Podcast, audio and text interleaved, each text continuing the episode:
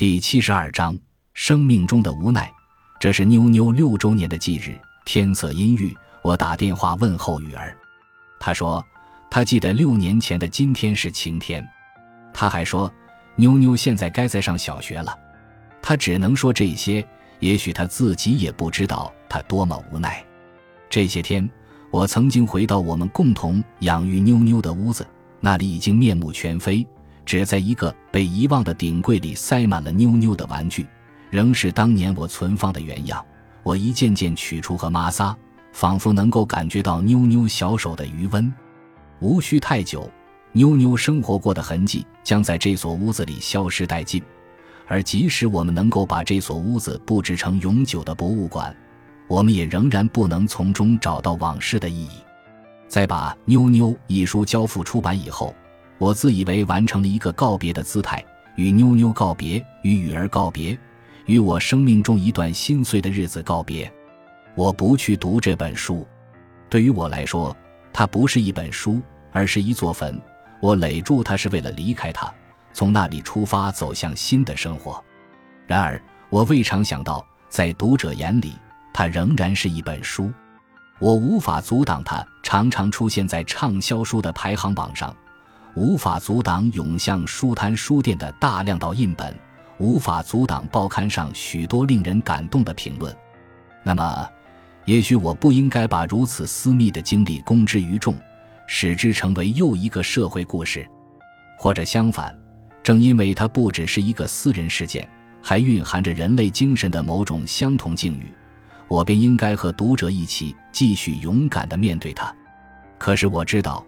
问题并不在于是否勇敢，我相信我有足够的勇气面对生活中已经发生的一切。我甚至敢于深入到悲剧的核心，在纯粹的荒谬之中停留。但我的生活并不会因此出现奇迹般的变化。人们常常期望一个经历了重大苦难的人生活得与众不同，人们认为他应该比别人有更积极或者更超脱的人生境界。然而，实际上，只要我活下去，我就仍旧只能是芸芸众生中的一员。我依然会被卷入世俗生活的漩涡。譬如说，许多读者对于我和雨儿的终于离异感到震惊和不解，他们希望得到一个比一般离异事件远为崇高的解释。事实却是，我和雨儿与别人没有什么不同。苦难和觉悟都不能使我们免除人性的弱点，即使我们没有离异。我们仍会过着与别人一样的普通的日子，生命中那些最深刻的体验必定也是最无奈的。